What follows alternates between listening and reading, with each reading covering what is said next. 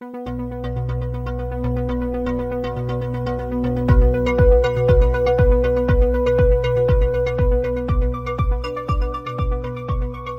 everyone, and welcome to the second episode of SSZ Media's podcast, Ladies First.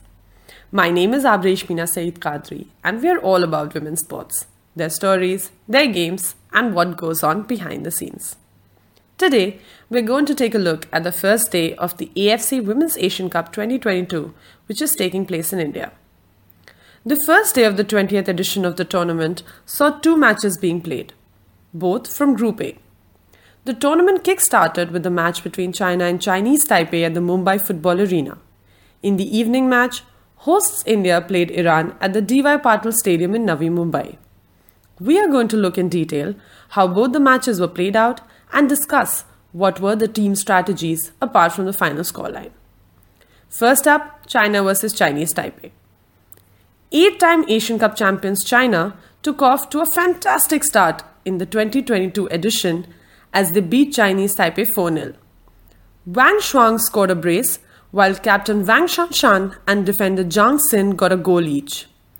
China are absolute favourites in Group A, and based on their performance today, they did not let any doubts arise over their credentials. It is well known that China likes to play with quick and short passes, and their gameplay was clearly on display against Chinese Taipei, especially in the first 15 minutes. China earned a penalty in the second minute of the match when Zhang Linyan was brought down in the box by Pan Yanshen. Shuang stepped up to take the spot kick and did so with aplomb. It was a calm and a short penalty that got China going. Chinese Taipei could have come into the match having a defense oriented plan, but all of that went out of the window after they conceded that early goal. Soon, in the ninth minute, Gao Chen put an accurate cross in the middle of the box for Shan Shan, who expertly headed it into the back of the net to give China a 2 0 lead. The first 15 minutes of the match truly encapsulated how intense and deadly China can be. After those 15 minutes and going 2 0 up, China actually relaxed and did not put much intensity in their play. They were quick, controlling and circulating the ball wonderfully. But once they were comfortable with the lead, they kept the ball and managed the game impeccably. The strategy from China's side seemed to be sending crosses in the box, and Taipei defenders were not good at defending them. Taipei were decent keeping the shape, but lacked creativity. Even when they did manage to get the ball, they couldn't make it count. For the third goal, Shuang played a fantastic through ball for Xin, who held off the Taipei defender with her strength and finished the move. The fourth goal came off some atrocious defending from Taipei. A simple cross was sent into the box, and three Taipei defenders missed the ball, and it fell for Shuang, who beat the defender in front of her and slaughtered it home. China will next take on Iran on Sunday. The second game saw India and Iran play out a goalless draw. It was a pulsating encounter with a couple of massive chances for either teams, but both failed to find the back of the net and share the spoils. Ahead of the match, it was expected that Iran would set up defensively, but they surprised everyone and started with a very high intensity game and put India on the back foot. They went with a ball oriented press and executed it very high, especially in the wide areas. It was due to that press from Iran that Dalima miscontrolled the ball in the 12th minute and then conceded a foul outside that box. Off that free kick, Zandi hit a loopy header that hit the crossbar.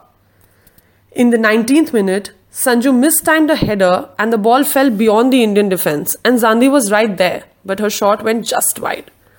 All this while, Manisha Kalyan ran up the pitch and had a couple of attempts from the left flank for India, but overall the hosts struggled to retain the ball. After the first 20 odd minutes, Iran's intensity started to drop down, and this is when India were able to stabilize themselves a lot more. From then on, India dominated the possession and created a number of chances for themselves.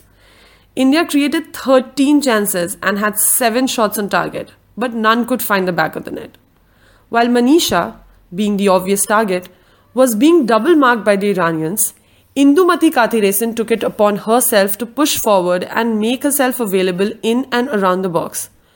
With the work rate of the midfielder up front and her quick reactions, India did have a few chances to go ahead.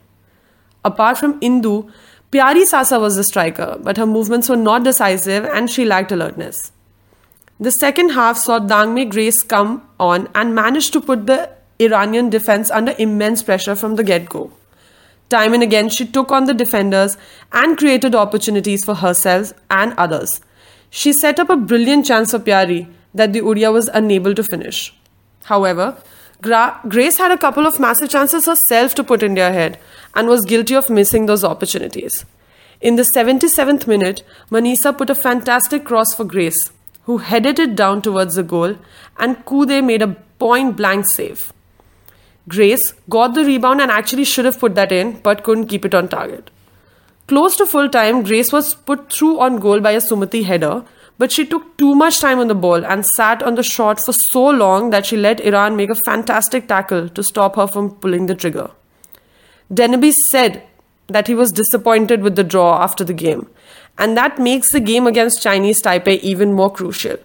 Dennerby has said that he's trying to instill the ball playing style in India. But time and again during the match, they sprayed long balls and sent these long balls that were not required. And that's almost instinctive when it comes to Indian football. So that's something that Dennerby would really be working on. That's it from me, your host Abresh Meena, in the second episode of Ladies First. If you like what you heard, please subscribe to us and follow this space for more on the Asian Cup and other women's sports. Thank you.